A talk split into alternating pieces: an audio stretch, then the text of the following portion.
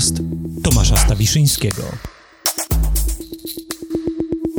Dzień dobry albo dobry wieczór. Tomasz Stawiszyński, witam Państwa w kolejnej odsłonie podcastu Skądinąd. No i już y, tradycyjnie dziękuję na początku wszystkim, którzy na różne sposoby wspierają ten podcast. Dziękuję w szczególności subskrybentkom, subskrybentom, także dziękuję za wszystkie jednorazowe wpłaty. Dla subskrybentek i subskrybentów, przypomnę, e, funkcjonuje specjalna grupa na Facebooku, zamknięta, prywatna grupa, w której omawiamy różne sprawy związane z tematyką tych podcastów, dzielimy się linkami. No i w ogóle to będzie taka przestrzeń, myślę, powiększająca się, mam nadzieję, do różnych e, dyskusji jakoś powiązanych z tym, e, co tutaj się wydarza. No i takich również propozycji życzeń co do tego, kto mógłby się tutaj pojawić i o czym mielibyśmy pomówić.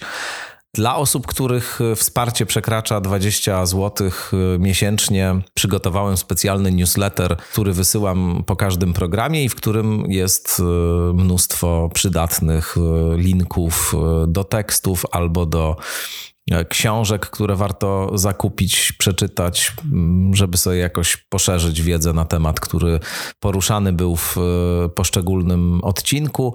Także oczywiście wszystkie książki wspominane w rozmowie, e, takie, które też rozszerzają temat, czy dają jakąś inną perspektywę spojrzenia na to, co było omawiane.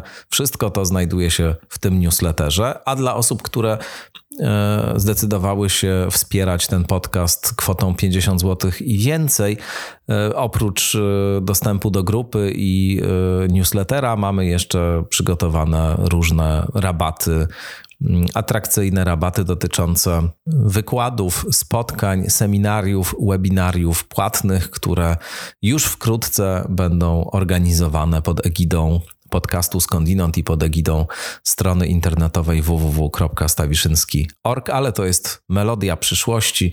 To jeszcze przed wakacjami z całą pewnością się nie wydarzy, ale myślę, że już od września, października będę miał Państwu też jakieś nowe e, ogłoszenia do zaprezentowania w tym zakresie.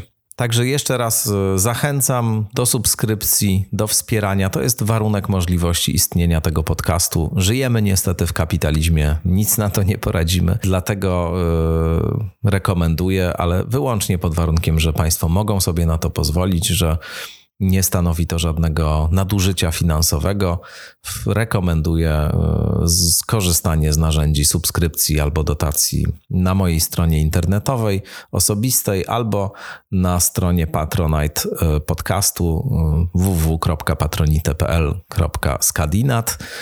Zachęcam także bardzo do tego, żeby Państwo lajkowali stronę na Facebooku. To też jest potężny kapitał, absolutnie. Więc jeśli spodobał się Państwu ten podcast, ale z różnych powodów nie mają Państwo albo ochoty, albo możliwości, żeby go wspierać finansowo, to bardzo będę wdzięczny za lajki na stronie internetowej, za oceny pozytywne w różnych platformach podcastowych, na przykład e, w aplikacji e, podcastowej na smartfony, Apple Podcasts, iTunes. Tam wszędzie można wyrazić swoje zdanie pozytywne komentarzem albo gwiazdkami. Jeśli Państwo uważają, że ten podcast jest ciekawy i interesujący i wartościowy, to Będę bardzo wdzięczny za wszystkie takie wyrazy e, wsparcia. To jest e, naprawdę wszystko kapitał, który jakoś e, buduje, buduje skądinąd i, i za to jestem wszystkim bardzo, bardzo wdzięczny. No dobrze, to teraz przejdźmy już do spraw najważniejszych. Za moment usłyszą Państwo rozmowę z Ewą Wanat. Ewa Wanat to jest jedna z najwybitniejszych i najbardziej charyzmatycznych polskich dziennikarek i w ogóle postaci w polskich mediach, wieloletnia dyrektorka Radia Tok FM, później e, dyrektorka programowa Radia RDC. To za czasów Ewy Wanat miałem przyjemność w Radiu RDC pracować.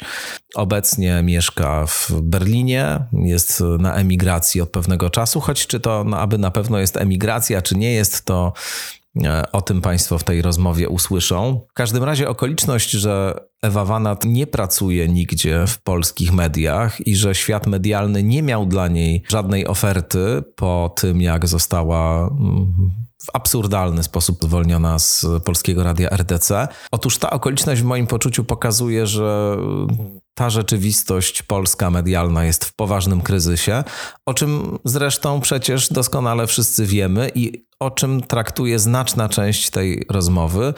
Mówimy bowiem dużo z Ewą Wanat o rzeczywistości polskich mediów, w szczególności mediów publicznych, o tym w jaki sposób y, konflikt polityczny, radykalny konflikt polityczny targający polską wspólnotą już od dłuższego czasu przekłada się na funkcjonowanie mediów, nie tylko tych publicznych, ale i prywatnych, o takiej wojnie kulturowej, politycznej, która i w Polsce, i na świecie się od pewnego czasu rozgrywa, też mówimy.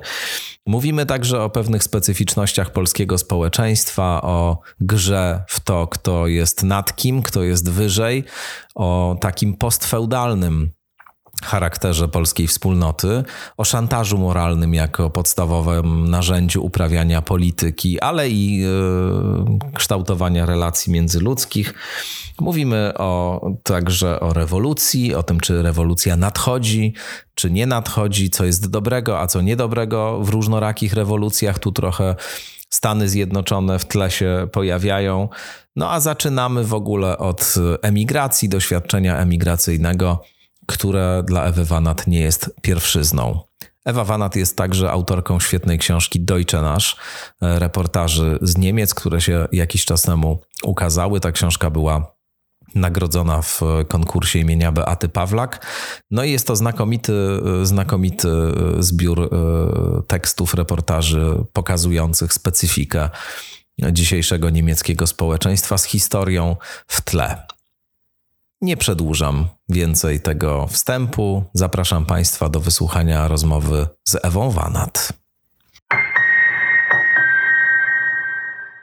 Ewa Wanat jest Państwa gościem. Dzień dobry. Dzień dobry. Napisałaś jakiś czas temu na Facebooku, że cieszysz się bardzo, że podjęłaś decyzję o emigracji. Wyjechałaś już parę lat temu z Polski e, po tym, jak przestałaś kierować e, radiem RDC, krótko po tym. E, o czym może też jeszcze sobie porozmawiamy. Mm, to była decyzja motywowana politycznie, czy to była decyzja motywowana egzystencjalnie? Wiesz co? Wtedy, bo to się pewnie zmieniło i dzisiaj już inaczej na to patrzysz. Tak, to nie, to nie była jakaś taka decyzja, że w pewnym momencie e, podjęłam decyzję, że sobie, wiesz, rozpatrywałam za i przeciw, tylko no wiesz, za każdą decyzją e, stoją różne rzeczy. To nie jest tak, że e, takie życiowe decyzje mają jakąś jedną przyczynę. Wszystkie wydarzenia są plotem jakichś różnych, e, różnych spraw, które za nimi stoją. I tak samo było z tym. Właściwie to jest... Mówisz jak Spinoza trochę. jak Spinoza. A to nie dziewczyna, nie? Nie, nie. nie. Znaczy nie wiadomo, no. Wiesz co, ja mam... E, ja właściwie, właściwie nie, nie powiedziałabym, że podjęłam decyzję o emigracji, wiesz? To nie jest decyzja i to nie jest emigracja. To znaczy w pewnym, znaczy od pewnego czasu już i to e, na długo przed dojściem PiSu do władzy, zaczęłam czuć, że chciałabym może zmienić yy, otoczenie, przestrzeń, yy, zamieszkać gdzie indziej, wyjechać z Polski. Ale wiesz, to nie, nie było żadnego konkretnego w tym myślenia. Miałam takie poczucie, że mm, jestem zmęczona różnymi rzeczami. E, jestem zmęczona takimi też mm, jakby kulturą pracy w Polsce. Czy antykulturą? No, wiesz po co, części są, przynajmniej, bo są, oczywiście są, są, różne miejsca. Różne miejsca, różne firmy, różni szefowie, różni właściciele, ale generalnie, że no jest jakaś taka specyficzna specyficzna atmosfera w, w korporacjach, e, również medialnych. E, media publiczne to przecież też jest korporacja.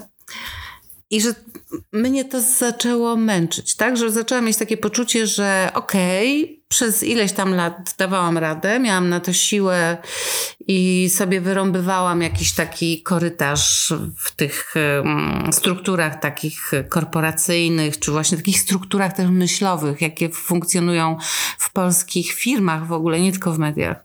wiesz, hierarchiczność, taki zrytualizowanie pewnych rzeczy, konieczność, czy też taka oczywistość tego, że są też jakby zachowania międzyludzkie, relacje są zrytualizowane w pracy, że wiele rzeczy jest takich, powiedziałabym, no nie wiem, wiesz nawet jak to nazwać, to znaczy bardzo to jest trudne, bo ja w dużej mierze się socjalizowałam do pracy w Niemczech, w Monachium w 80 latach. Pięć lat pierwszych mojego dorosłego, samodzielnego życia przeżyłam w Monachium. I w sumie to nie jest długo, jak na to patrzę z dzisiejszej perspektywy, ale to wtedy mi się wydawało, że to jest, no bo to było całe moje dorosłe życie. I się uczyłam też takich relacji międzyludzkich, jeżeli chodzi o pracę, o współistnienie z pracy, o pracę, o, o, o takie działanie y, zespołowe. Uczyłam się tego w Niemczech. I ja pracowałam w Niemczech w bardzo różnych miejscach i przeważnie były to prace fizyczne, i, e, ale wiesz, bo byłam studentką, więc sprzątałam, pracowałam w pralni, w fabryce na taśmie, e, a, najdłużej byłam kelnerką i barmanką i uważam, że to jest ta rzecz, którą w życiu robiłam najlepiej. Po prostu jestem, wiesz, urodzoną kelnerką i barmanką, mam wrodzony talent. Jeżeli o to chodzi, to w ogóle, no, to na pewno. A to jest, wiesz, to, to jest bardzo być może wbrew pozorom skomplikowane skomplikowane zajęcie. Trzeba mieć pewne umiejętności psychologiczne, trzeba mieć pewną wytrzymałość własną. To mm. nie jest łatwa nie, sprawa. Nie jest łatwa.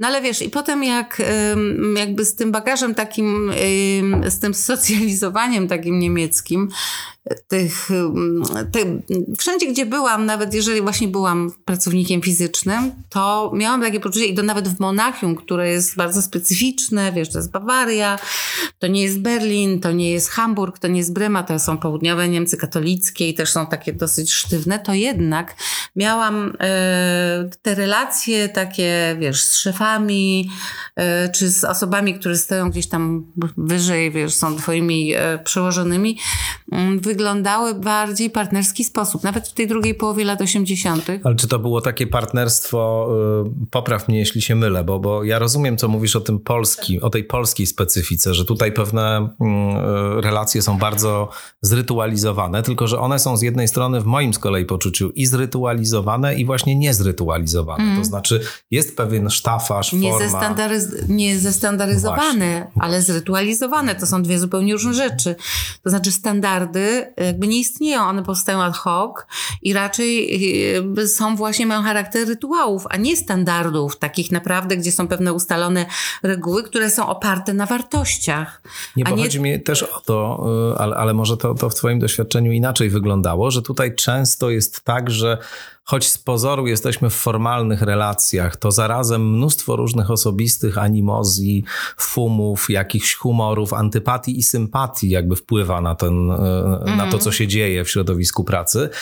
A tam jest e, pewne poczucie luzu i partnerstwa, ale zarazem ludzie umieją trzymać zdrowy dystans. Właśnie nie przenoszą tych różnych swoich osobistych. Wiesz, no to różnie bywa, mm. no bo mhm. ludzie są różni, a poza no tym tak. ja pracowałam też z, nie tylko z Niemcami, wiesz, i pracowałam z ludźmi różnych i tak dalej. I to oczywiście, że tam, ale jakby zawsze było to, to, że jest pewna, że są takie pewne ramy, które są dosyć oczywiste, to są właśnie te standardy, których się trzymamy i których na przykład pilnuje szef czy właściciel tego miejsca, w którym jesteśmy i że one jakby są istotne, nie? Oczywiście też trafiałam w różne miejsca, no to nie, nie, nie idealizuję teraz, ale generalnie jednak miałam takie mm, poczucie może też po mieszkaniu w akademiku, który też, y, akademik jest bardzo taką, y, bardzo taką wspólnotą, której się wszyscy tych standardów pilnują, wiesz, i, i przestrzegają, nie tak jak w Polsce, gdzie po prostu hulaj dusza piekła nie ma, tylko rzeczywiście tam są zebrania, wiesz, pie, piętra i tam się ustala wspólne rzeczy, czy kupujemy taką, takie, skrzynkę takiego piwa, czy takiego piwa. Demokracja Demokracja, tak. I że, czy, czy to, czy tamto, czy wiesz, w lodówce te, jak mają być te półki podzielone, a kto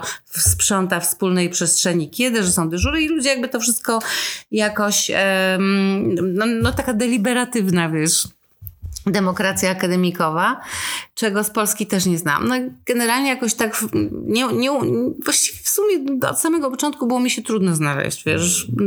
Pracowałam w prywatnym radiu, potem w publicznej telewizji, potem w katolickim Radiu Plus, potem gdzieś tam, tam gdzieś tam, wiesz, ciągle miałam jakiś taki właśnie problem, co mi się wydawało, że wszyscy chcą sobie nawzajem coś udowadniać, e, że to jest też bardzo narcystyczne, że ogromną rolę gra ego, czy to jest, wiesz, jakieś małe miejsce, czy duże miejsce, że trzeba sobie nawzajem pokazać, kto jest ważniejszy, ustawić się nawzajem w szeregu, że to jest jakby bardzo ważne, że ludzie mają taką potrzebę e, żeby poustawiać te klocki w taki sposób od największego do najmniejszego i że y, trzeba ciągle podkreślać, zwłaszcza te osoby, które są, powiedzmy, wiesz, tymi większymi klockami, to ciągle muszą to podkreślać, że są większymi klockami, a ty jesteś mniejszym klockiem. Nawet jeżeli to jest, wiesz, żartem, albo jakoś tak półprywatnie, czy coś, to jednak cały czas to czujesz. I to trochę moim zdaniem też wynika z lęków takich, wiesz, że bardzo wielu, wiele osób, które są na różnych stanowiskach takich wyższych, ma na przykład jakieś takie poczucie, no trochę kompleksy, albo takie poczucie, że może niekoniecznie, może jakby wiedzą, że niekoniecznie się tam nadają, czy nie nadają, wiesz. I masz poczucie, że w ogóle trochę w polskim społeczeństwie to jest gra, którą się uprawia w bardzo różnych obszarach i bardzo różnych relacjach. Ta gra w to, kto jest wyżej, a kto jest tak, niżej, że tak, właśnie tak, czasami w jakichś zupełnie błahych interakcjach z osobami, których w ogóle nie znamy i nigdy już więcej nie zobaczymy, tak, tak. jesteśmy wplątani tak, w coś cały czas takiego. jest przeciąganie linii. Wciąż tak. trzeba tylko y, ustalać, kto jest wyżej, a kto jest niżej. To jest bardzo charakterystyczne tak, tak, rzeczywiście, tutaj, rzeczywiście. masz rację. Tak, to jest, to jest to prawda. To jest charakterystyczne rzeczywiście i to właśnie wracam do tego pytania twojego, na które nie odpowiedziałam, bo zaczęłam dywagować, że e, przyszedł taki moment, że ja po, poczułam się tym wszystkim zmęczona. I Ale ta historia z radiem e, RDC yy, Miała przelała szale tak, no, goryczy, tak? Tak, to znaczy to był jeden z kolejnych elementów, który właśnie już wypadł poza to pudełko ale to, to, to, to może wiesz. powiedzmy dwa słowa, niekoniecznie musimy długo o tym rozmawiać, ale to, to wydaje mi się istotne, bo to też pokazuje sposób, w jaki ty e, myślisz. A jeszcze o... tylko chciałam powiedzieć, że to nie jest Aha. emigracja. Ja się przeprowadziłam po prostu do innego miasta. Rozumiem. Pasuje mi taka definicja, no. absolutnie. E, bo, bo to pokazuje trochę sposób Twojego funkcjonowania i też sposób Twojego myślenia, ale i pewną postawę moralną, myślę, którą, e, którą prezentujesz, którą ja bardzo cenię i ona mi niesamowicie imponuje, bo to jest rzadkość. Ale w e, radiu RDC doszło do takiej sytuacji, że ówczesna prezeska tego radia, Jolanta Kaczmarek, zdecydowała poza twoimi plecami o zwolnieniu. Ty byłaś redaktor naczelną, mhm. ona była prezeską, prezeską spółki.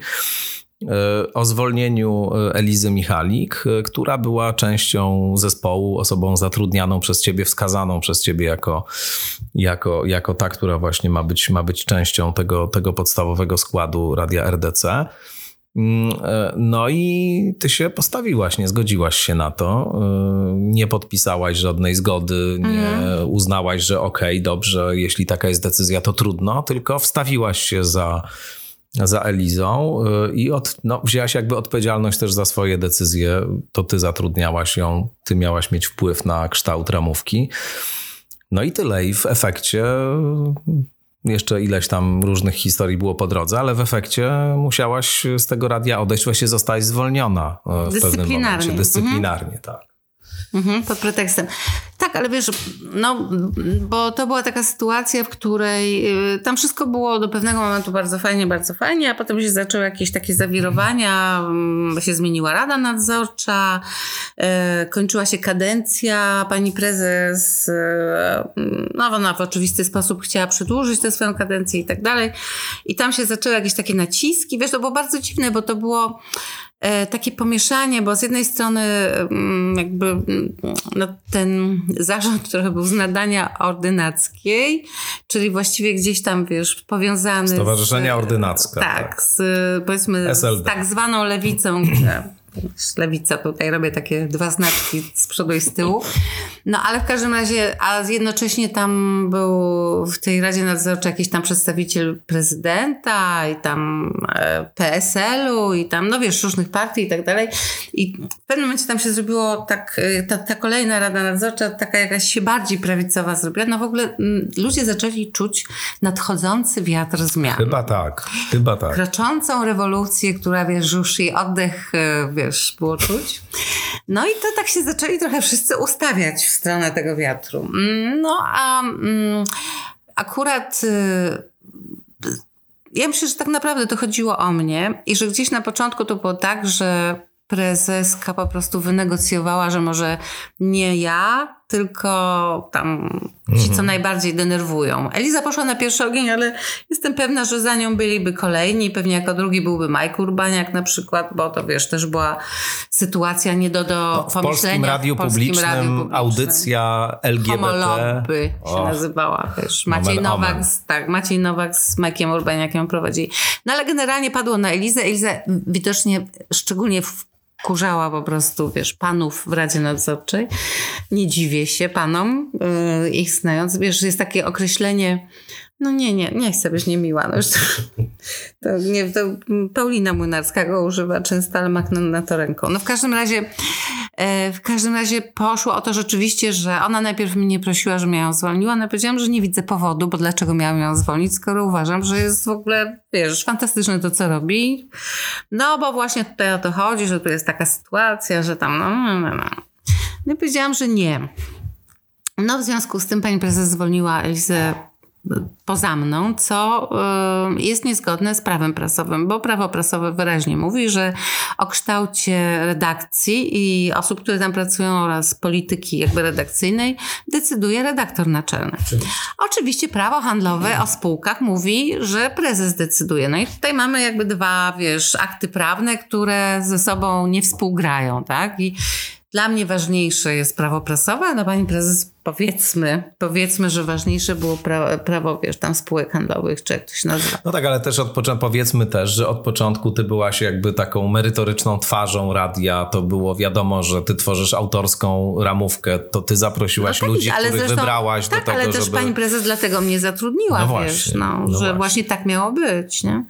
No tylko potem się to zaczęło zmieniać, no bo się zaczęła zmieniać sytuacja na, na wiesz, Hmm. na zewnątrz, no bo zaczęły się pojawiać lęki, bo też lęk właśnie o tę ewentualną drugą kadencję, tak zwaną, wiesz, no, no, no gdzieś że to jest ciekawe w ogóle, że, żeby trochę o tym opowiedzieć, bo to oddaje pewien klimat, nie dla wszystkich może oczywisty, który e, i w e, sektorze publicznym w Polsce panuje, i, i w szczególności właśnie w sferze medialnej, która teoretycznie powinna być wolna od tego Wiesz co, rodzaju ja z mediami napięć. publicznymi mam po, w Polsce do czynienia właściwie od 94 roku. Ja pracowałam najpierw w telewizji, yy, pracowałam w 94 tam przez dwa lata chyba w telewizji publicznej w Poznaniu, regionalnej, ale robiłam też różne rzeczy dla programu pierwszego i drugiego ogólnopolskiej telewizji.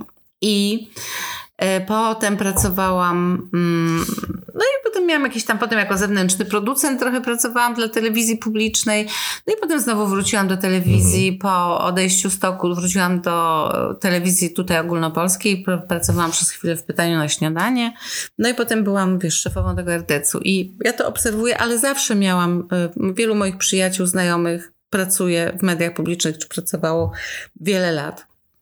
I to zawsze, obserwowałam to zawsze, że to jest bardzo specyficzne miejsce, e, bardzo specyficznie zarządzane, z bardzo specyficznymi ludźmi i stosunkami międzyludzkimi, O tak. stosunkami pracy i tak dalej.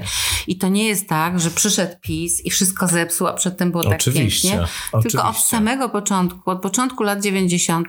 to było niezwykle upolitycznione miejsce, które zawsze było w ten No, sposób historia, o której polityków. opowiadamy, właśnie Ale wydarzyła się oczywiście przed nigdy- pisem. Tak jest, oczywiście, że się wydarzyła przed pisem, ona się wydarzyła za PO. Ale już Duda był prezydentem. Mhm. Ale już było wiadomo, że PiS wygra, tak? No więc o tym mówię, kiedy mówię, że nadchodził ten wiatr zmian i ludzie zaczęli ustawiać żagiel tak, wiesz, żeby z tym wiatrem zmian popłynąć. Ale generalnie to jest tak, że to jest po prostu miejsce skażone grzechem pierworodnym od samego początku, że ono jest nieustannie gwałcone po prostu przez kolejnych polityków, którzy nachodzą do władzy. Zwłaszcza telewizja, w której są po prostu naprawdę, albo długo były duże pieniądze do mm. zarabiania dla dziennikarzy, niewyobrażalne z tymi, jakich się zarabia, wiesz, w prasie czy, czy, czy w Oczywiście. radiu. I dla dziennikarzy, i dla producentów, i dla firm zewnętrznych, yy, założonych przez naszych kolegów czy koleżanki, i dla szefów, i dla menedżerów, i dla konsultantów i tak dalej. Tam zawsze były duże pieniądze. I dlatego też to był taki, wiesz, łakomy kąsek i, i nikt nie chciał tego z łap wypuścić, nie?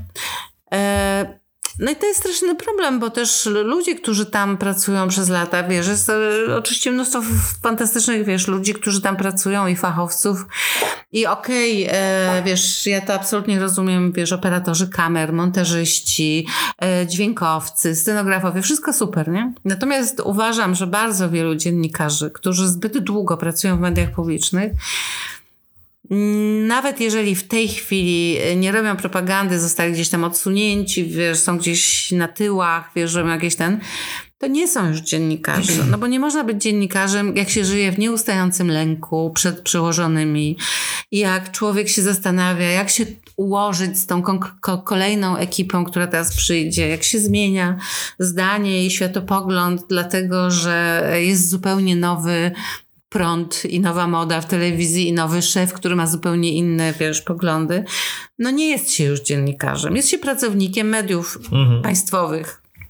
Ale nie dziennikarzem. No. Zgadzam się z Tobą, jakkolwiek oczywiście to jest patologia systemowa i, i bardzo różne są przypadki. To znaczy, są ewidentnie ludzie, którzy pójdą za każdą władzą, jak dostaną dobre pieniądze, to będą w stanie głosić każdą ideologię bez mrugnięcia oka i są takie postacie w telewizji publicznej, które e, w moim poczuciu nie mają absolutnie żadnego e, kręgosłupa i, i zrobią wszystko jakim ktoś dobrze zapłaci, a jest cała masa ludzi, którzy po prostu są uwięzieni w jakiejś sytuacji własnej, osobistej, ekonomicznej, trudnej niezwykle. No i poniekąd nie mają wyboru. To znaczy mają wybór. Mogliby oczywiście w takim e, odruchu niekiedy wymaganej przez trybunały facebookowe e, krystalicznej, e, moralnej czystości. Ale powi to powinni wybrać inny zawód. To nie powinni no, być dziennikarzami. To nie zawsze jest takie proste. Ale wiesz. oczywiście ja wiem, ale nie powinni być dziennikarzami. Ale wiesz, jak to jest? To jest tak, jak, jak, jak decydujesz się, żeby zostać księdzem, to też na początku nie wiesz jeszcze, do jakiej instytucji się zapisujesz no i po, po prostu jak czasie, się dowiadujesz, to powinieneś wystąpić z tej instytucji. To często już masz 50 lat albo 45 ja lat, miałam, nie masz żadnego innego zawodu. Ja miałam 53 lata, jak e, wyemigrowałam, czyli przeprowadziłam się do innego miasta, tak? Co to ma za... Znaczy, oczywiście ja rozumiem, Wiesz, tak, no... każdy jest inny, ja wiem, ale to jest specyficzny zawód. To jest specyficzny zawód i ktoś, kto nie potrafi być wewnętrznie wolny od nacisków i od y, tych wszystkich rzeczy, o których mówisz, o myśleniu o kredycie i tamtym, i siamtym, mm. o wamtym, nie może być dziennikarzem. Nie może być dziennikarzem. Ja się z tobą zgadzam, tylko że często jest tak, że ludzie się tego dowiadują post factum, wiesz, no bo obietnica jest zupełnie inna i narracja jest zupełnie inna. Ludzie są przekonani, że i chyba jest cały czas dużo młodych ludzi, którzy w ten sposób postrzegają ten zawód, no że właśnie to jest jakaś niesamowita, fantastyczna przygoda i można, e, wiesz, rozmawiać z ciekawymi ludźmi i wpływać na rzeczywistość, robić ważne rzeczy, a później gdzieś tam lądujesz w miejscu, z którego trochę nie masz wyjścia. No. Znaczy ja rozumiem, że są możliwe takie scenariusze. Ja miałam bardzo często do czynienia ze studentami dziennikarstwa i i właściwie większość z nich, nie wszyscy oczywiście, ale uważam, że duża większość.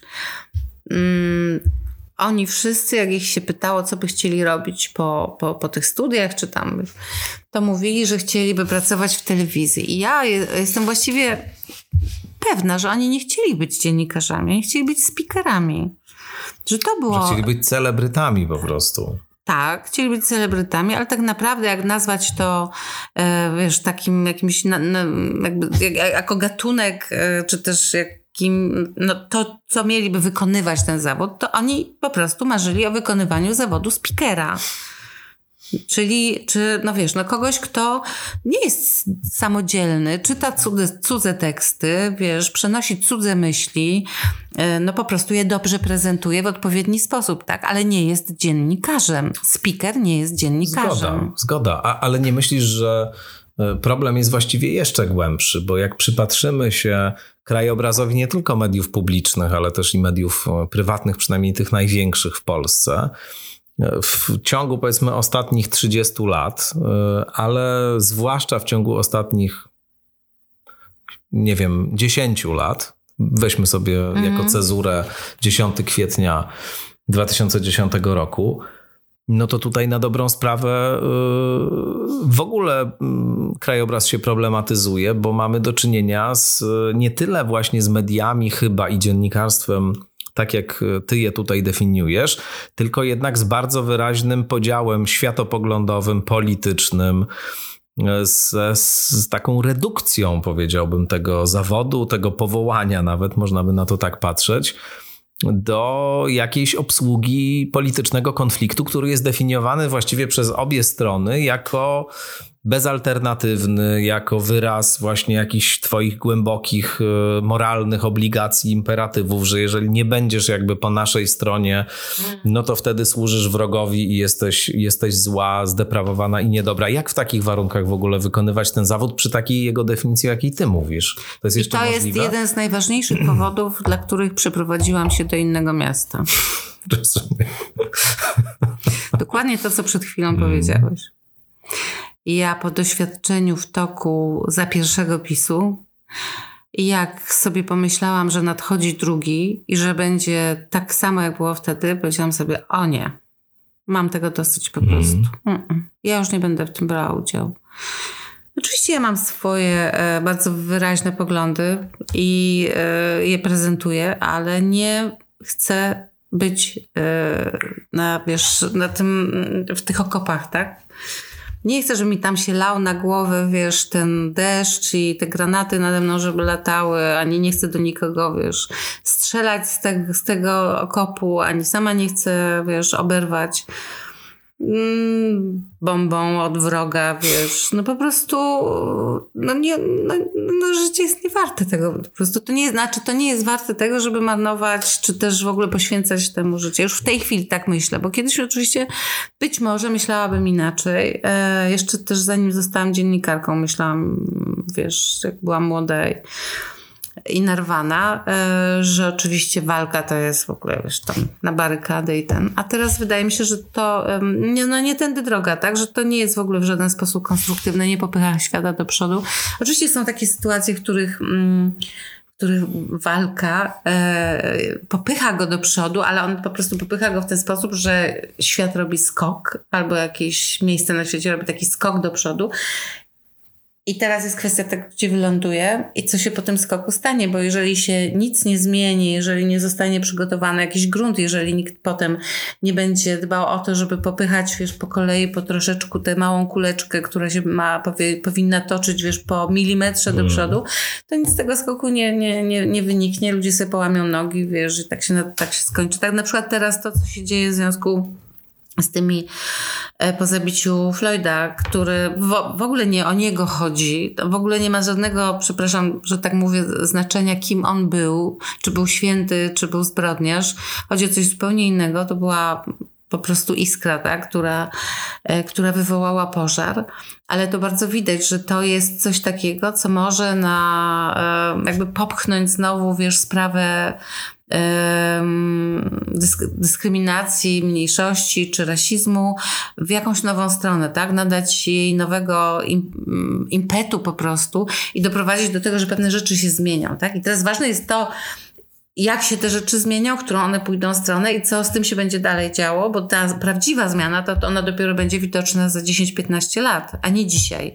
Dzisiaj, wiesz, ktoś przychodzi i podpala e, stos, ale co z tego stosu zostanie, to dopiero za wiele lat będzie, e, będzie widać. Nie? Ale tutaj trochę, tutaj trochę wydaje mi się, że y, dotykamy ciekawego punktu, bo, bo ja mam wrażenie, że głównym, jednym z głównych problemów i polskiej debaty publicznej, nie tylko właściwie polskiej debaty publicznej, ale tutaj to jest a propos tego, co wcześniej mówiliśmy, jakoś szczególnie doskwierające i, i jaskrawe jest właściwie wygaszenie y, takiego modelu y, rozmowy, spokojnej rozmowy, w której liczy się argumentacja, a nie oczywista afiliacja do jakiegoś obozu. Mhm. Wydaje mi się, że taki rodzaj y, to jest wzmacniane też przez media społecznościowe, rzecz mhm. jasna, bo, bo to no. jest w ogóle trend cywilizacyjny, nie tylko, nie tylko związany z aktualną polską polityką, ale on pada w Polsce na szczególne E, szczególny grunt już jakoś W różnych miejscach w Ameryce pada, a podejrzewam, że w Brazylii też na taki grunt wpada, wiesz,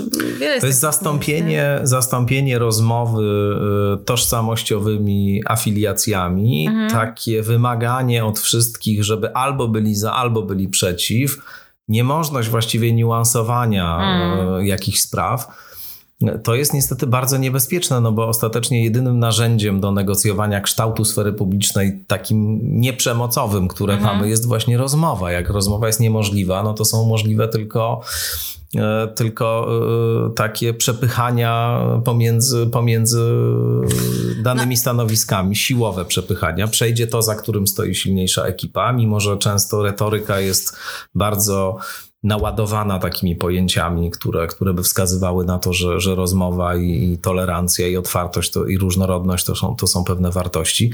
Myślę, że przy okazji sprawy George'a Floyda to też jest obecne bardzo. To znaczy, po, w części jakby takiego środowiska lewicowego jest, jest, jest taka narracja, że właściwie nie można powiedzieć, czy zniuansować w jakiś sposób tego, co tam się dzieje. Powiedzieć, że te protesty przybierają momentami bardzo drastyczny, drastyczną postać, że e, niszczone jest mienie, nie wiem, majątki ludzi, którzy często pracowali latami na Oj, to. tak, ale w takich sytuacjach no, to jest gniew. No dobrze, no ale to, no, ja wiem, że to jest gniew, ale nie musimy być chcesz... fanami gniewu ale możemy go rozumieć.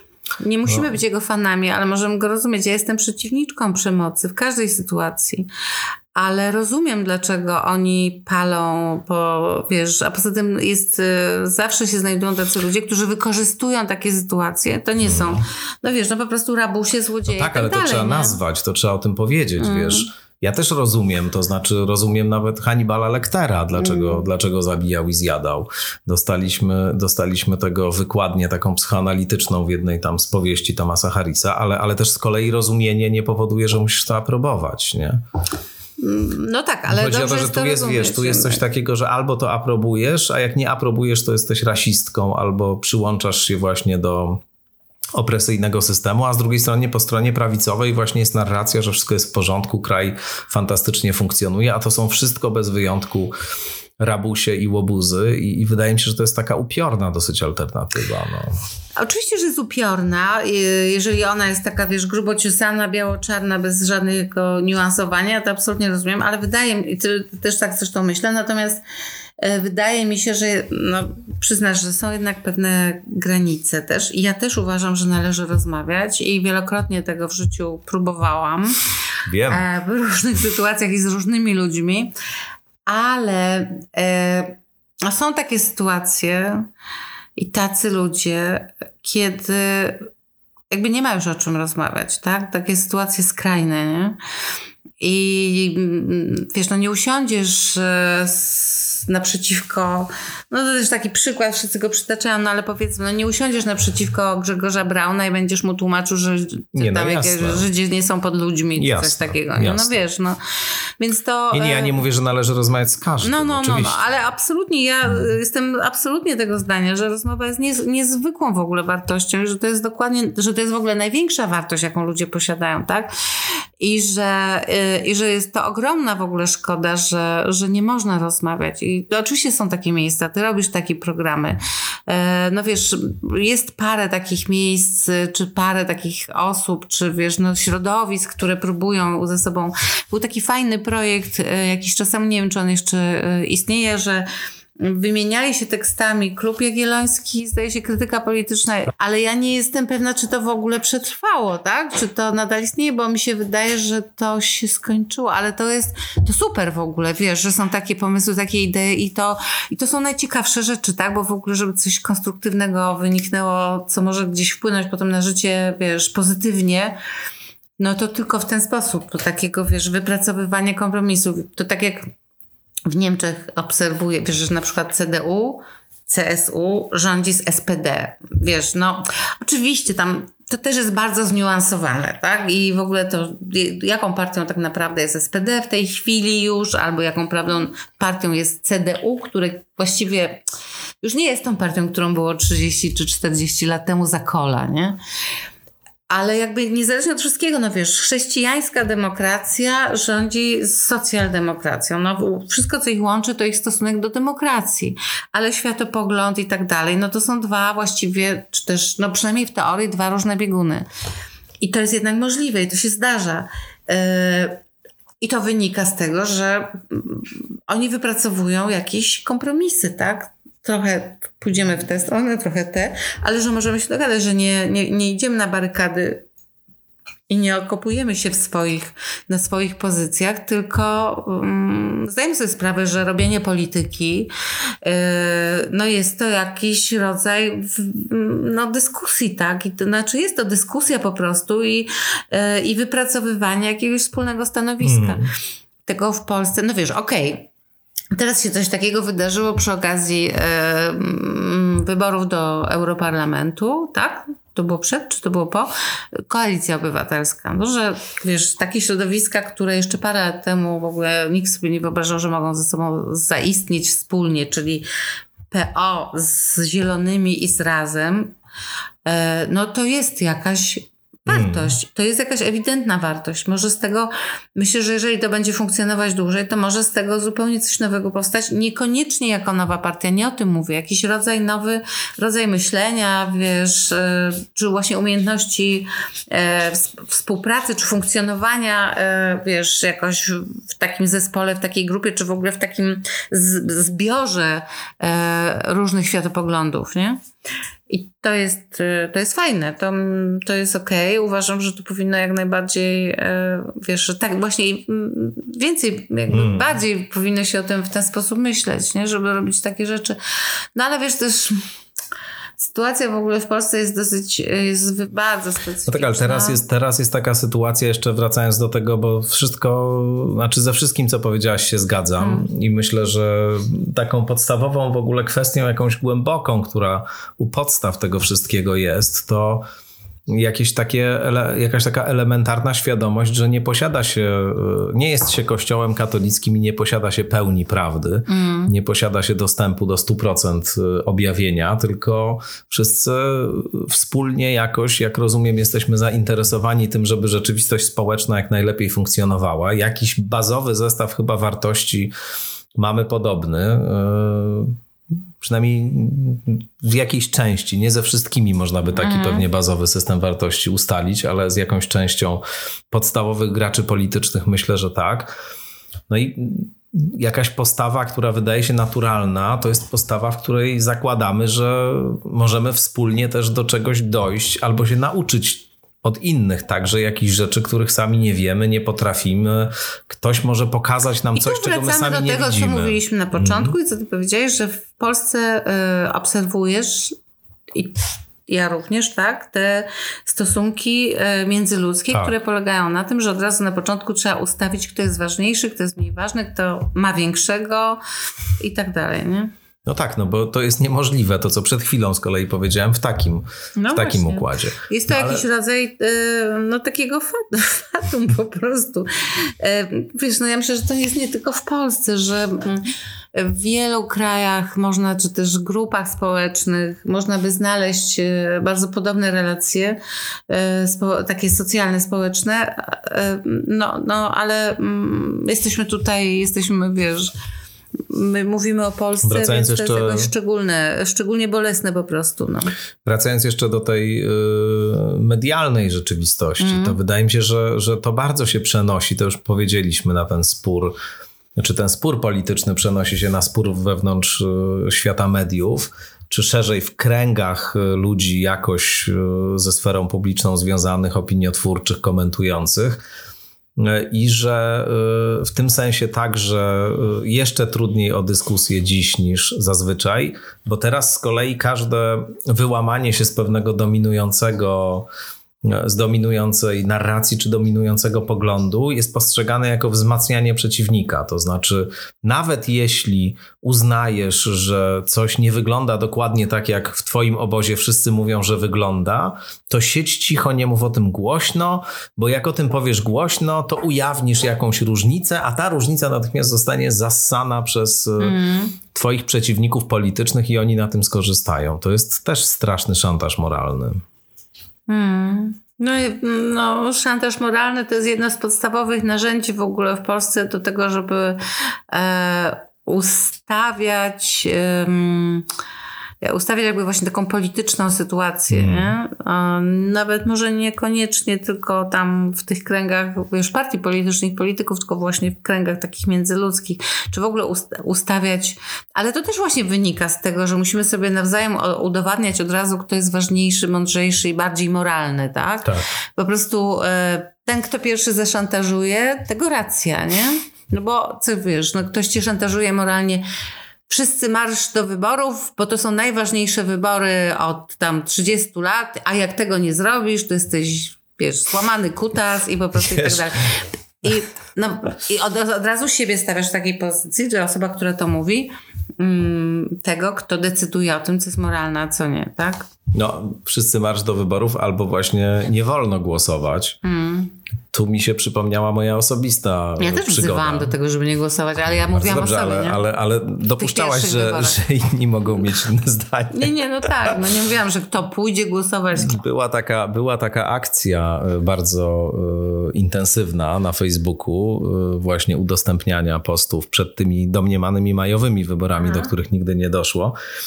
E, nawołujących do bojkotu i zdarzyło mi się dla portalu Okopres napisać taki krótki tekst w mhm. cyklu takich tekstów, gdzie, gdzie proszono różne osoby, żeby wypowiadały się na temat tego, czy głosować, czy nie głosować. Ja napisałem taki tekst e, już e, no, po wielu innych tekstach, które tam się pojawiły i po tej całej bardzo emocjonalnej dyskusji w, której, e, w którym to tekście napisałem rzecz, wydawało mi się zdroworozsądkową, że jak ktoś chce, to nie głosuje, jak nie chce, to niech nie głosuje, że na Boga ludzie mają prawo wybrać. No są argumenty za, mm. są przeciw.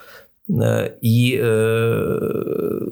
to się spotkało z dużym jakimś takim rezonansem pozytywnym ze strony wielu osób, które. Mm które chyba też były zmęczone tym, że ciągle ktoś im kazał albo robić to, albo tamto. Mm. Ale na przykład dostałem y, po publikacji tego tekstu po północy SMS od, od pewnego, pewnej osoby znajomej, prominentnej postaci życia publicznego, z którą byłem w bardzo dobrych stosunkach, która miała pogląd odmienny od mojego, uważa, że nie należy głosować i napisała mi, że jakieś potworne mną rozczarowanie przeżyła, w ogóle nie chce ze mną rozmawiać y, i w ogóle to jest jakieś straszne i jak ja mogłem coś takiego zrobić i wbiłem niemal nóż w plecy tutaj wszystkim, którzy tak bardzo się mm. zaangażowali na ten więc y, wiesz, ale to pomyślałem sobie, Jezu, to pokazuje no, ludzie się rodzaj... Dają wkręcać strasznie, ale no. dlaczego nie możemy mieć jakichś... Y, dlaczego nie możemy mieć różnych przekonań na temat jakichś to jest wojna. No właśnie. Tomasz, bo to jest wojna po prostu. I nie ma tam, wiesz, że możesz być pomiędzy. Nie możesz być pomiędzy. Jesteś albo swój, albo wróg, albo zdrajca, albo bohater, no. Niestety to jest wojna. Tak, ale tak, I teraz powinnaś dodać, że i właśnie dlatego przeniosłam się do innego Między innymi się przeprowadziłam do innego miasta. Ale w Niemczech też jest wojna. Mm. Zresztą, znaczy nie tak, ale też jest. Wszędzie jest wojna. Ale wiesz co, e, ja się tak zastanawiam, o co chodzi w tej wojnie, tak? O co ona jest. No właśnie. I szczerze ci powiem, że jak się mówi, że to jest wojna kulturowa i tak dalej, że, bo to jakby to jest najczęstsze, tak? Że to jest wojna kulturowa, o to jaki ma być, czy świat ma być tam, że są geje i gender i kobiety i tam pracują, a nie w domu i tak dalej. Czy to... Ja nie jestem pewna, że to o to tylko, albo w ogóle chodzi. To, że ta wojna ja nie wiem, o co jest ta wojna tak naprawdę. Oczywiście to jest niezwykle ważne, tak? To jest wojna mm, progresy, progresistów z konserwatystami mm. o poszerzanie mm, tego obszaru praw człowieka y, i no jakby tak, no rozszerzanie tego, po prostu poszerzanie tak, żeby naprawdę y, wszyscy ludzie mieli prawa człowieka, takie same, nie? To jest oczywiście niezwykle ważne, ale wydaje mi się, że jeszcze w tym wszystkim jest jeszcze coś. Jeszcze coś, co jest może takie mniej uchwytne, gdzieś ukryte, wiesz, może w, w podświadomości, może takie, może można by to było psychoanalizą, wiesz, jakoś zdiagnozować albo spróbować tego poszukać, y, że to jest wojna trochę dorosłych z dziećmi. No, tam trochę mm, kobiet z mężczyznami, ale nie w takim sensie feministycznym, wiesz. Że ona jest taka bardziej też trochę biologiczna w jakimś sensie.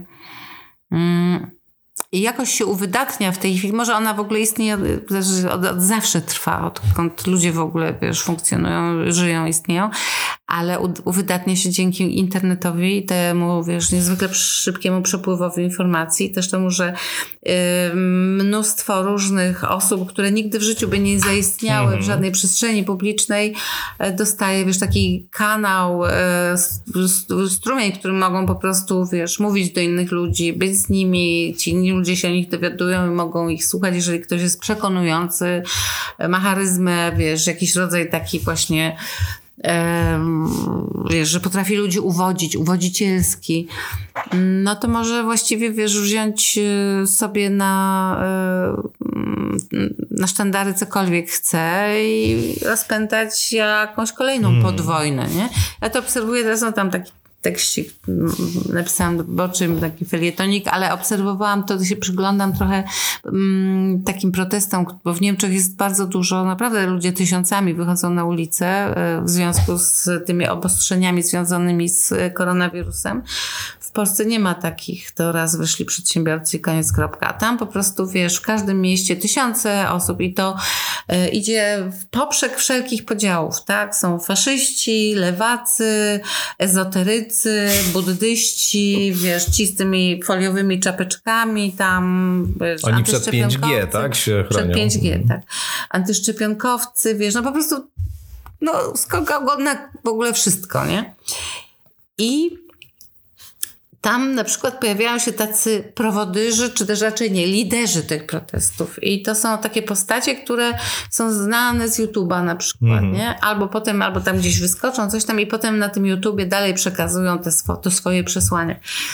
I oni rzeczywiście to są ludzie, którzy mają po prostu taką medialną umiejętność. No wiesz, no kamera kogoś lubi albo nie lubi, no to tak po prostu, nie? Ktoś się umie zachować przed kamerą i jest, wiesz, ma jakiś taki rodzaj elektryczności w sobie i nieważne, czy ma coś w głowie, czy nie. No my wszyscy to znamy, znamy takich speakerów, na przykład w telewizji, którzy super są w ogóle odbierani przez widzów, a tam za tym nic nie stoi, nie? I to jest niezwykłe, bo tacy e, właśnie ci, tacy wiesz, medialni, tacy, tacy showmeni, którzy naprawdę mają pusto w głowie, e, gromadzą wokół siebie naprawdę tysiące ludzi to bardzo często inteligentnych, oczytanych, wykształconych i tak dalej, i tak dalej, którzy są gotowi za tymi postaciami pójść. No wiesz, no, tak jak kiedyś oczywiście, no to nie jest nic nowego, tak jak poszli za Hitlerem, wiesz, czy za kimś, ale no teraz jest jeszcze inaczej, właśnie poprzez to, że Hitler nie miał takich narzędzi, tak? Żeby, Całe wiesz, szczęście, bo gdyby miał, to trudno powiedzieć, co tu by się działo w ogóle. No wiesz, ja nie wiem, czy... No to jest przedziwne, że to jednak e, mm, nawet wtedy bez tych narzędzi jakoś tak zafunkcjonowało, ale gdyby je miał, to może by porwał ze sobą, wiesz, pół świata. Mm. Tak też mogło być, skoro on się skupił wtedy, wiesz, na nacjonalizmie, ale mógłby się skupić zupełnie na czymś innym. Po to, żeby mieć, wiesz, większy rząd dusz niż tylko Niemcy, nie? No wiesz, może ktoś taki się pojawi. Może ktoś taki się... Ja się cały czas tego obawiam i cały czas też się tam temu przyglądam, czy ktoś taki gdzieś nie wyskoczy, nie? Z tego YouTube'a. Ja słuchałem... I nie podpali całego świata. Słuchałem niedawno znakomitego podcastu Sama Harrisa, którego jestem od wielu, wielu lat wielkim fanem. To jest taka prawie dwugodzinna jego przemowa dotycząca y, protestów w Stanach Zjednoczonych. On się właśnie krytycznie dosyć wypowiada na temat tych aktów y, przemocy i wandalizmu. No ma bardzo w ogóle zniuansowane i subtelne stanowisko. Odsyłam mm. Państwa i Ciebie też do tego podcastu, bo to, bo to jest znakomita analiza. Ale on mówi w pewnym momencie, y, krytykując też taki rodzaj właśnie bardzo jednostronnego, bardzo takiego ortodoksyjnego sposobu relacjonowania tych e, protestów i takiej w ogóle narracji, która w amerykańskich liberalno-lewicowych mediach zapanowała mm. na ten temat. On mówi, że bardzo się obawia, że to paradoksalnie, jeśli się dalej będzie toczyło takim torem, jak na przykład w Seattle, gdzie strefa autonomiczna powstała bez, hmm. bez policji, i jeśli dalej będą takie roz, tak, takie akty przemocy, które, które będą, które będą bez, bez kontry i one będą w jakimś sensie aprobowane przez tą część liberalno-lewicową właśnie jako wyraz mm, no, konieczności rewolucyjnej na przykład, albo koniecznej ofiary, która musi zostać poniesiona na ołtarzu e, wyjścia z jakichś struktur dyskryminacyjnych, to że paradoksalnie to bardzo wzmocnić może Trumpa, że tym, kto na tym wygra, będzie Trump, i Harris mówi, że nie, niewykluczone, że będziemy świadkami naprawdę jakiegoś nowego, y, bardzo radykalnego prawicowego autorytaryzmu. Znaczy, to jest taki, taka prawica postmodernistyczna, trochę mm -hmm. jak mhm. Putin, ale że być może jakiś rodzaj nowego autorytaryzmu yy, powstanie mm -hmm. w Stanach Zjednoczonych, bo on dostanie y, środki już ma techniczne do tego, żeby zrealizować y, jakiś rodzaj powszechnego systemu kontroli, właśnie nadzoru, państwa policyjnego, ale dostanie też autoryzację od znacznej części ludzi, którzy są po prostu przerażeni tym, co się dzieje, którzy mhm. obawiają się, że mm, kraj się w anarchię stoczy i tak mhm. dalej. Mhm. Więc y, wydaje mi się, że to, to jest rzeczywiście realne niebezpieczeństwo, a, a takie mm, takie prądy w powietrzu są wyczuwalne już od y, dosyć dawna, nie? No może to jest po prostu e, naturalna droga ludzkości, że to wiesz, tak mm, jak sinusoida, no wiesz, nie wiem, że to musi wracać, albo wiesz, jak, no, że to po prostu musi wracać, że ten autorytaryzm jakoś jest też wpisany w naszą naturę, mm. czy też i potrzeba poddania się mu. E, no, wiadomo, wolność czy bezpieczeństwo i tak dalej. Stare dyskusje. No, może tak po prostu musi być i wiesz, był taki czas e, dziesięcioleci, demokracji, właśnie wiesz, praw człowieka, e, jakiegoś takiego egalitaryzmu, e, emancypacji różnych grup, a teraz być może nadchodzi czas, w którym znowu historia, wiesz, przytrzyma cugle.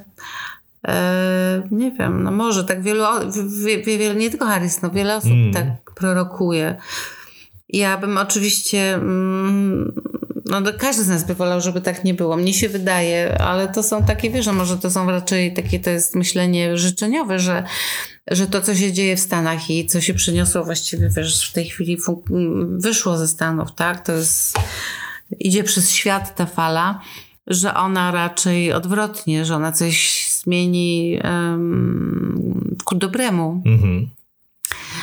Ale wiesz, może to jest właśnie życzeniowe, nie?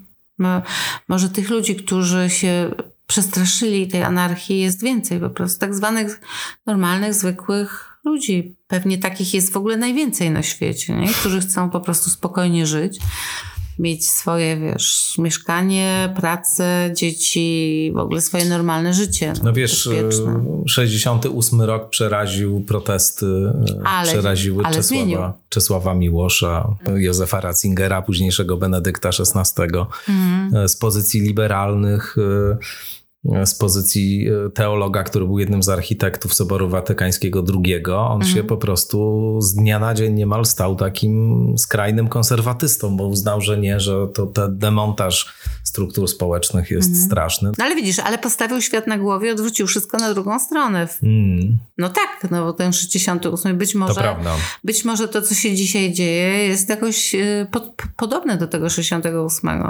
No, wiesz, no to jest ruch emancypacyjny, to jest walka o emancypację, tak? Równość, e, mm, tak jak była wtedy, nie? I obalenie starego porządku i urządzenie wszystkiego od nowa w zupełnie innych, e, w innej sytuacji no. z innymi wartościami. Tylko to też w sobie niesie niebezpieczeństwo, hmm. no bo tam też jest mnóstwo e, ja bardzo jestem przywiązany do takiej tezy Karla Gustawa Junga, wydaje mi się ona bardzo prawdziwa, że każdy ma cień, każdy rzuca cień. Co mm. oznacza oczywiście, że każdy ma jakąś swoją ciemną stronę i że najbardziej e, taką e, niebezpieczną dla nas samych sytuacją jest sytuacja, w której uznamy, że my jesteśmy, ponieważ e, działamy w dobrej sprawie, w słusznej sprawie, to jesteśmy wolni od różnych niepokojących aspektów własnej osobowości i działalności. Wydaje mi się to bardzo niepokojące też, że że często właśnie to poczucie słuszności powoduje, że y, odrzuca się jakąkolwiek możliwość, że może na przykład w naszych zachowaniach też No ale tak działa każda rewolucja. Czy, no tak działa ja kiedyś byłam... A ty jesteś rewo- rewolucjonistą? Nie, nie, nie. Właśnie ja Mm. byłam kiedyś, Jezu, chciałam powiedzieć, ja byłam kiedyś rewolucjonistką, ale może jest to kwestia wieku po prostu, że za młodu jest się rewolucjonistą, a potem się zaczyna, wiesz, bardziej niuansować. E, Teraz nie, teraz jestem raczej zwolenniczką, e, albo nie, inaczej. Ewolucjonistką. Ewolucji, ewolucjonistką, ale też może zwolenniczką y, rewolucji w miękkich papuciach. A to jest Wiesz co? świetne. Wiesz co, ja, nawet, ja, bo ja napisałam taki tekst, po, obserwowałam jak w Poznaniu przebiegały, y, to chyba było dwa lata temu, czy dwa lata temu, te protesty, kiedy wolne sądy, tak? Mhm. Obronie sądów.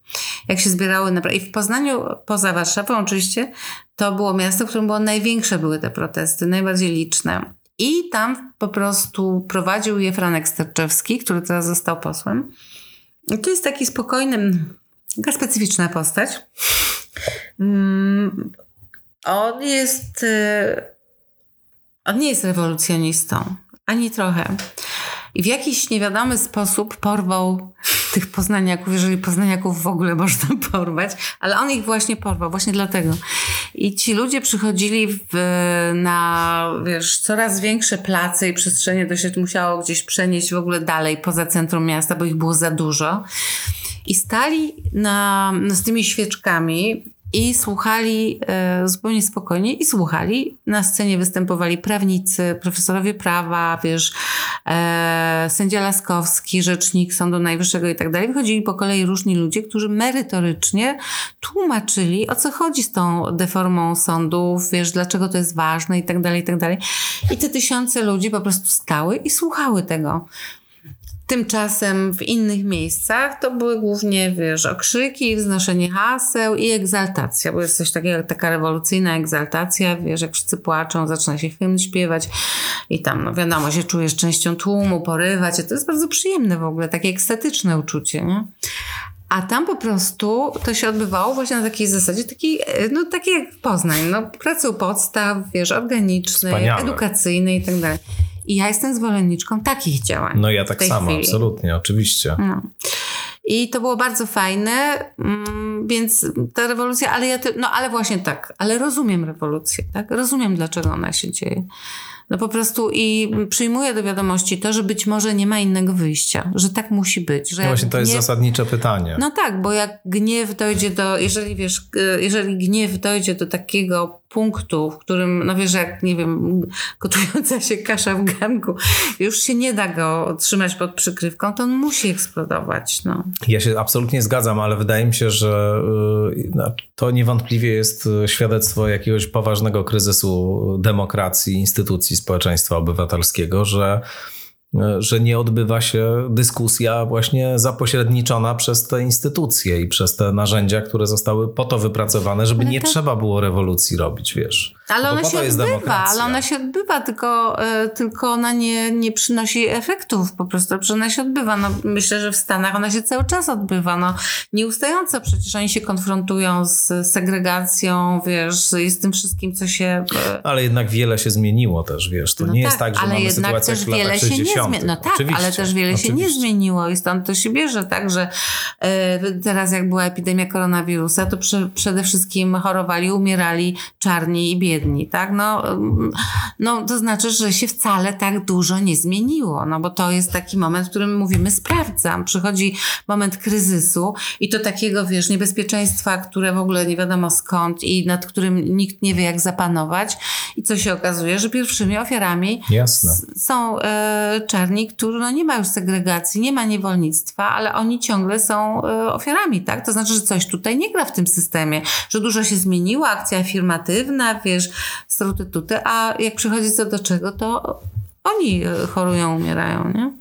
No tak, nie, no bo to jest kwestia ich pozycji w no tak, społeczeństwie. No, czyli, czyli ta pozycja ciągle nie jest taka. biedy i tak no dalej. tak, czyli ta pozycja ciągle nie jest taka, jak powinna być. No tak, ale, ale musimy też, ja, czy ja tego nie będę, nie, nie chcę wchodzić w tę dyskusję, ale, ale wydaje mi się, że istotne jest też zauważenie tego, że z białą biedotą jest dokładnie tak samo w Stanach Zjednoczonych. To znaczy, że masz też taką grupę ludzi, którzy współcześnie, to Arlie Hochschild zwraca na to uwagę szczególnie, że, że, że mamy w Stanach jakby taką grupę tych takich 40-paroletnich mężczyzn białych, słabo wykształconych, którzy pracowali fizycznie przez większą mm. część swojego życia funkcjonujących w tych najbiedniejszych stanach w pasie rdzy i tak dalej. I oni są już absolutnie na samym dnie tej społecznej hierarchii, bo jeszcze społeczności afroamerykańskie mają pewne programy pomocowe, jakby mm dedykowane tym społecznościom.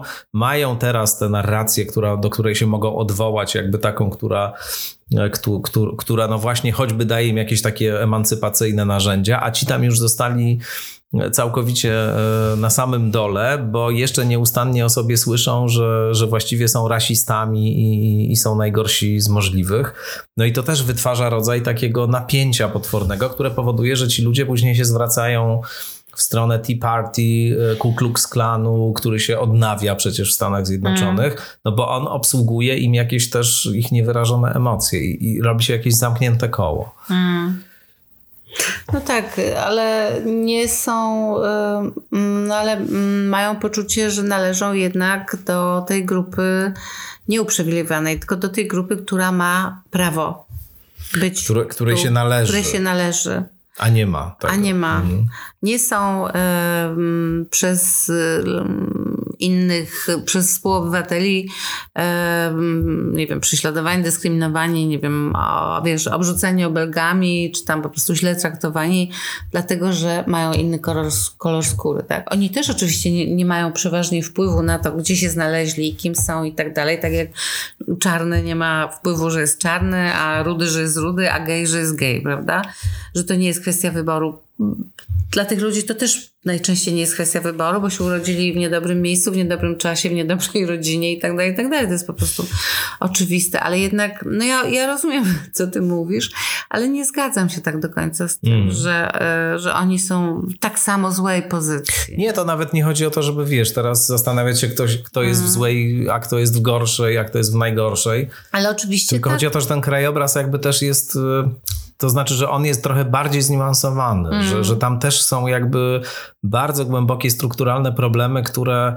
To, to, to była, była taka ciekawa dyskusja o, mm, w epoce koronawirusa, już się rozgrywająca pomiędzy Judith Butler, to taka filozofka mm. feministyczna, jedna z architektek zresztą całej teorii gender a e, Ronaldem e, Lancasterem, takim antropologiem lewicowym, takim, że już tam na lewo od niego to już nic nie ma chyba.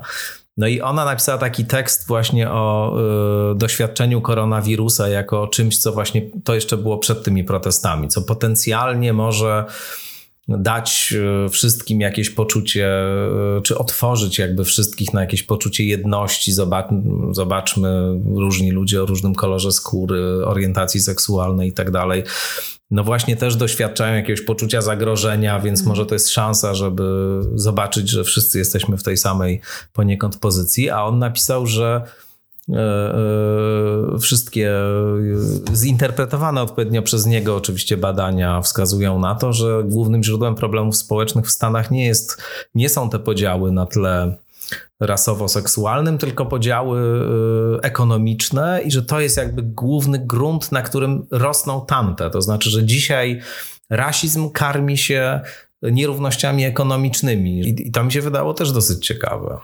No wiesz, ja się za mało znam, w ogóle się nie znam na Stanach. Nie, ja też się nie To znam. są tylko takie moje Przytaczam. intuicje, tak, mhm. które wiesz, na, na podstawie obserwacji tego, co wiesz, media przekazują, takie no, intuicje właściwie, no, wiesz, nie, jest, nie jest to żadna wiedza. Mm.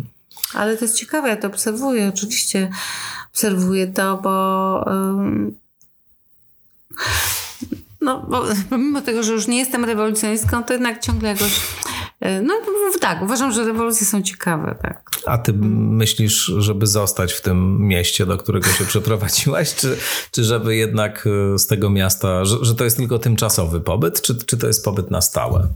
Ostatnio sobie liczyłam, ile razy w życiu się przeprowadzałam. I to były, miałam w życiu 33 przeprowadzki. 33? Tak. Nieźle. I yy, to znaczy, a mieszkałam w sumie w trzech, czterech, pięć,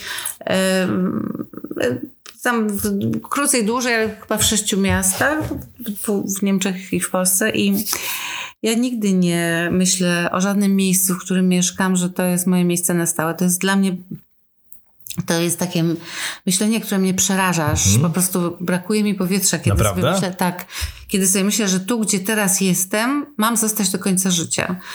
To jest coś po prostu, od razu jakby mi ktoś prąd wyłączył, wiesz. Jestem przerażona już po pierwsze dlatego, że w ogóle wypowiedziałam, czy pomyślałam e, te słowa koniec życia. Mm -hmm. Ale to tak, to jest coś przerażającego, wiesz, i jak się ruszam, jak zmieniam miejsca, jak się przeprowadzam, to cały czas jestem w trakcie, w procesie, wiesz, to jest po prostu coś, za, za każdym razem się coś nowego może wydarzyć. A kiedy gdzieś osiądę, to znaczy, że będę tylko siedziała i czekała na śmierć, mm. wiesz, bo to tak, no, wiesz, ja to tak widzę, nie? Na przykład jestem, oczywiście znam takich ludzi, którzy mieszkają całe życie, w, nawet w domu, w którym się urodzili, wiesz, mam takiego przyjaciela bardzo bliskiego i pewnie to z tego wynika, że ja jako dziecko dziecko nie miałam takiego domu, tylko co dwa lata się po prostu przynosiliśmy. A yy, i wiesz, jego by pewnie przerażało, gdyby teraz musiał się tak ciągle przeprowadzać. Wiesz, Bardzo ja mi się podobało, jak opowiadałaś o tym niedawno w wywiadzie, którą przeprowadzi, który przeprowadziłaś e, z Małgą Kubiak, mhm. bardzo ciekawą postacią, zresztą świetny wywiad w Wysokich Obcasach się ukazał niedawno y, opowiadałaś o tym zupełnie innym doświadczeniu rodzinnym, które miałaś. Mm. Twoja mama była aktorką ojczymów dwóch, tak? Też było mm. dyrektorami teatru, też osobami związanymi no, ze sztuką. No, no, aktorami. artystami teatralnymi. I tych, no. no i mhm. że ten twój e, dom rodzinny wyglądał zupełnie inaczej, aniżeli e, domy rodzinne większości twoich kolegów i koleżanek. I że tam mm. właśnie panowała taka atmosfera artystowsko-dekadencka. Więc nie, nie rozumiem, dekadencka, nie. Wiesz, w dobrym nie, nie, sensie. Nie. Tak, ale ona nie była dekadencka, nie, nie. Tylko to po prostu było tak, że no wiesz... To jest specyficzny zawód, taki, którego się nie wykonuje w ten sposób, że się idzie na 8 godzin do pracy, a potem się wraca do domu i ma to się prawda. prywatne życie. No to jest zawód, który po prostu, to jest też twoje całe życie, tak? w większości tych aktorów i aktorek, które znam, to tak funkcjonuje. No, właściwie nie znam takich ludzi teatru, którzy, e, którzy po prostu to rozdzielają, prywatność od, od pracy, więc to było po prostu w tak by, mm, o tym rozmawiałyśmy z Małgą, bo ja też mam właśnie cały czas poczucie, że, że Małga tak funkcjonuje jak, wiesz, dziwadło, nie? A ona w ogóle jakby, no, ona po prostu funkcjonuje tak, jak w tym świecie, w którym się wychowała i w którym żyła. I on jest, on nie jest dziwny, ten świat. On po prostu jest taki sam jak wszystkie inne światy. Że, że ja tam zresztą no mówię w tym wywiadzie, bo to też takie było właśnie podobne do tego doświadczenia Małgi, że ja przeżyłam szok tak gdzieś pod koniec podstawówki, jak mnie już mama puszczała, żebym chodziła sobie e, do moich koleżanek sama tam ze szkoły, wiesz, czasami nawet na noc zostałam czy coś. E, I ja przeżyłam szok, bo się okazało, że u nich w tych domach rodzice na przykład e, siedzą przed telewizorem albo, mm, i to na przykład całe popołudnie, i nic nie mówią do siebie, tylko siedzą przed telewizorem, albo właśnie mówią, ale rozmawiają ze sobą na taki temat, że a co jutro na obiad, a trzeba do babci pojechać, a, a tam, albo tam pani, tam ta sąsiadka tam kupiła sobie nową meblościankę i coś tam. U mnie w ogóle nie było takich rozmów, bo po prostu oni rozmawiali o czymś innym, tak? To znaczy...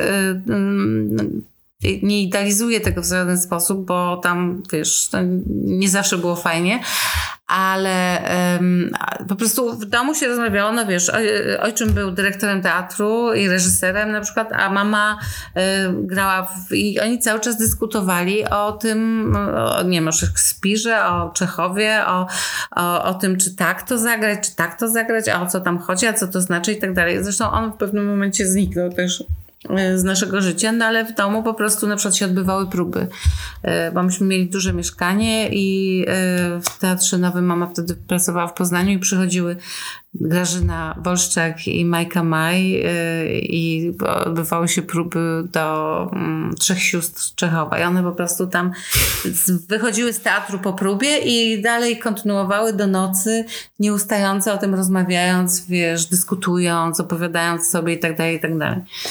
I to było takie, mm, no dla mnie to było naturalne, że to tak, tak po prostu wygląda, że człowiek coś robi, wiesz, yy, co jest jego pasją i, i po prostu tym żyje, nie? No i yy, tak, i to rzeczywiście, no myślę, że to mm, niezrozumienie Małgi yy, i takie, wiesz, właśnie szufladkowanie tej relacji z ojcem i tak dalej, i tak dalej, że to jest... yy, Odsyłamy do tego wynika. wywiadu, który się ukazał niedawno. I do w- książki. Myślę, że ta książka też jest warta tego, żeby obcasach. przeczytać. E, Książka to jest szalona córka, nie wiem, jak to się nazywa, wyklęta córka Kubiaków. Marta Konarzewska, Tak, autorka. napisała tę książkę. Mhm. Czyli nie planujesz y, powrotu do. Wiesz co, ja ci coś powiem. Na razie. Ja ci coś powiem. Jak teraz przyjechałam do Polski, no jestem ponad tydzień, wiesz, nie było mnie e, przez cały ten czas tam ponad trzy miesiące, a ja przyjeżdżam do mamy mojej e, tak mniej więcej dwa, co dwa, trzy tygodnie do Poznania, ale a, a byłam przedtem w oko, pod koniec lutego, więc to jednak, wiesz, długo No było. tak, to kawał czasu. No, ale e, teraz jestem w Warszawie pierwszy raz chyba od pół roku, e, pierwszy raz też tak długo, bo prawie tydzień. I parę dni temu słuchałam radia, zresztą TOK FM i w pierwsza wiadomość to była taka, że jest jakaś rocznica jakiegoś transportu do Auschwitz, nie wiem, pierwszego transportu czy coś. I po prostu sobie pomyślałam, o Jezu, no, to nieustające bycie ofiarą i cały czas w tym cierpieniu. I w tej wojnie, i z tymi Niemcami, i te obozy, i to wszystko, i tu szwabska kula, i po prostu, wiesz co, no nie mogę. Słuchaj, Niemcy ale- mają swoje paranoje, ale wiesz co, oni też mają takie po prostu Rozumiem. tematy, że tak je męczą od dziesięcioleci, Słuchaj, ale, ale to to, jest- nie są moje problemy. Ja tak? rozumiem, ale, ale na jedną rzecz chciałem tylko boli. zwrócić uwagę, że w znacznej części współczesnych lewicowych dyskursów tożsamościowych, także tych właśnie emancypacyjnych, przede wszystkim może tych emancypacyjnych, dyskurs ofiarniczy niezwykle mocno pracuje. Nawet e, socjologowie ukuli takie określenie victimhood culture na to, e, czyli takie stawianie ofiary w centrum e, wszystkiego i dopatrywanie się przemocy, represji właściwie w najdrobniejszych czasami e, zachowaniach, gestach czy, czy, czy słowach. To w ogóle jest bardzo ciekawe, że nagle ta, ta polska martyrologia wcale nie okazuje się taka egzotyczna, tylko możemy ją spotkać właśnie tam, gdzie zwracamy się odruchowo, żeby się od niej uwolnić. To jest bardzo no tak, interesujące. ale to, no ale Tomasz, no po pierwsze to jest coś takiego, czym ja, jesteśmy oboje karmieni od, wiesz, Mhm. z mlekiem matki to wystaliśmy, tak? Od dziecka. To jest nieustające. W przedszkolu w, cały czas było o wojnie, w szkole podstawowej cały czas o wojnie. Jako dziecko oglądałam Klosa Czterech Pancernych, cały czas ta wojna, tak? Po prostu i je, jestem dzieckiem wojny. Ty też zresztą jesteś dzieckiem wojny. Jasne. A to, co się. A to, że w Niemczech oni jakby z drugiej strony, tak, że oni się katują tym, że byli sprawcami, to mi w ogóle nie przeszkadza, bo to nie jest mój problem. To mnie nie boli, tak? To w ogóle mnie w niczym, to mnie nie dotyka, no bo to po prostu, bo tam no, oni też to w kółko, wiesz, międlą, międlą, międlą i ci młodzi Niemcy też już mają tego dosyć, bo jak długo mamy o tym słuchać, że jesteśmy katami i sprawcami, a co my mamy z tym wspólnego? Ale to mnie nie dotyka, bo to nie jest mój problem. Moim problemem jest to, że ja znowu nieustająco jestem sprowadzana do tego dziecka, który cały czas siedzi w okopach, bo naokoło jest wojna i wszyscy cierpią. No. Więc mm, ty mnie pytasz, czy ja się znowu przeprowadzę z tego miasta, tego miasta do tego miasta.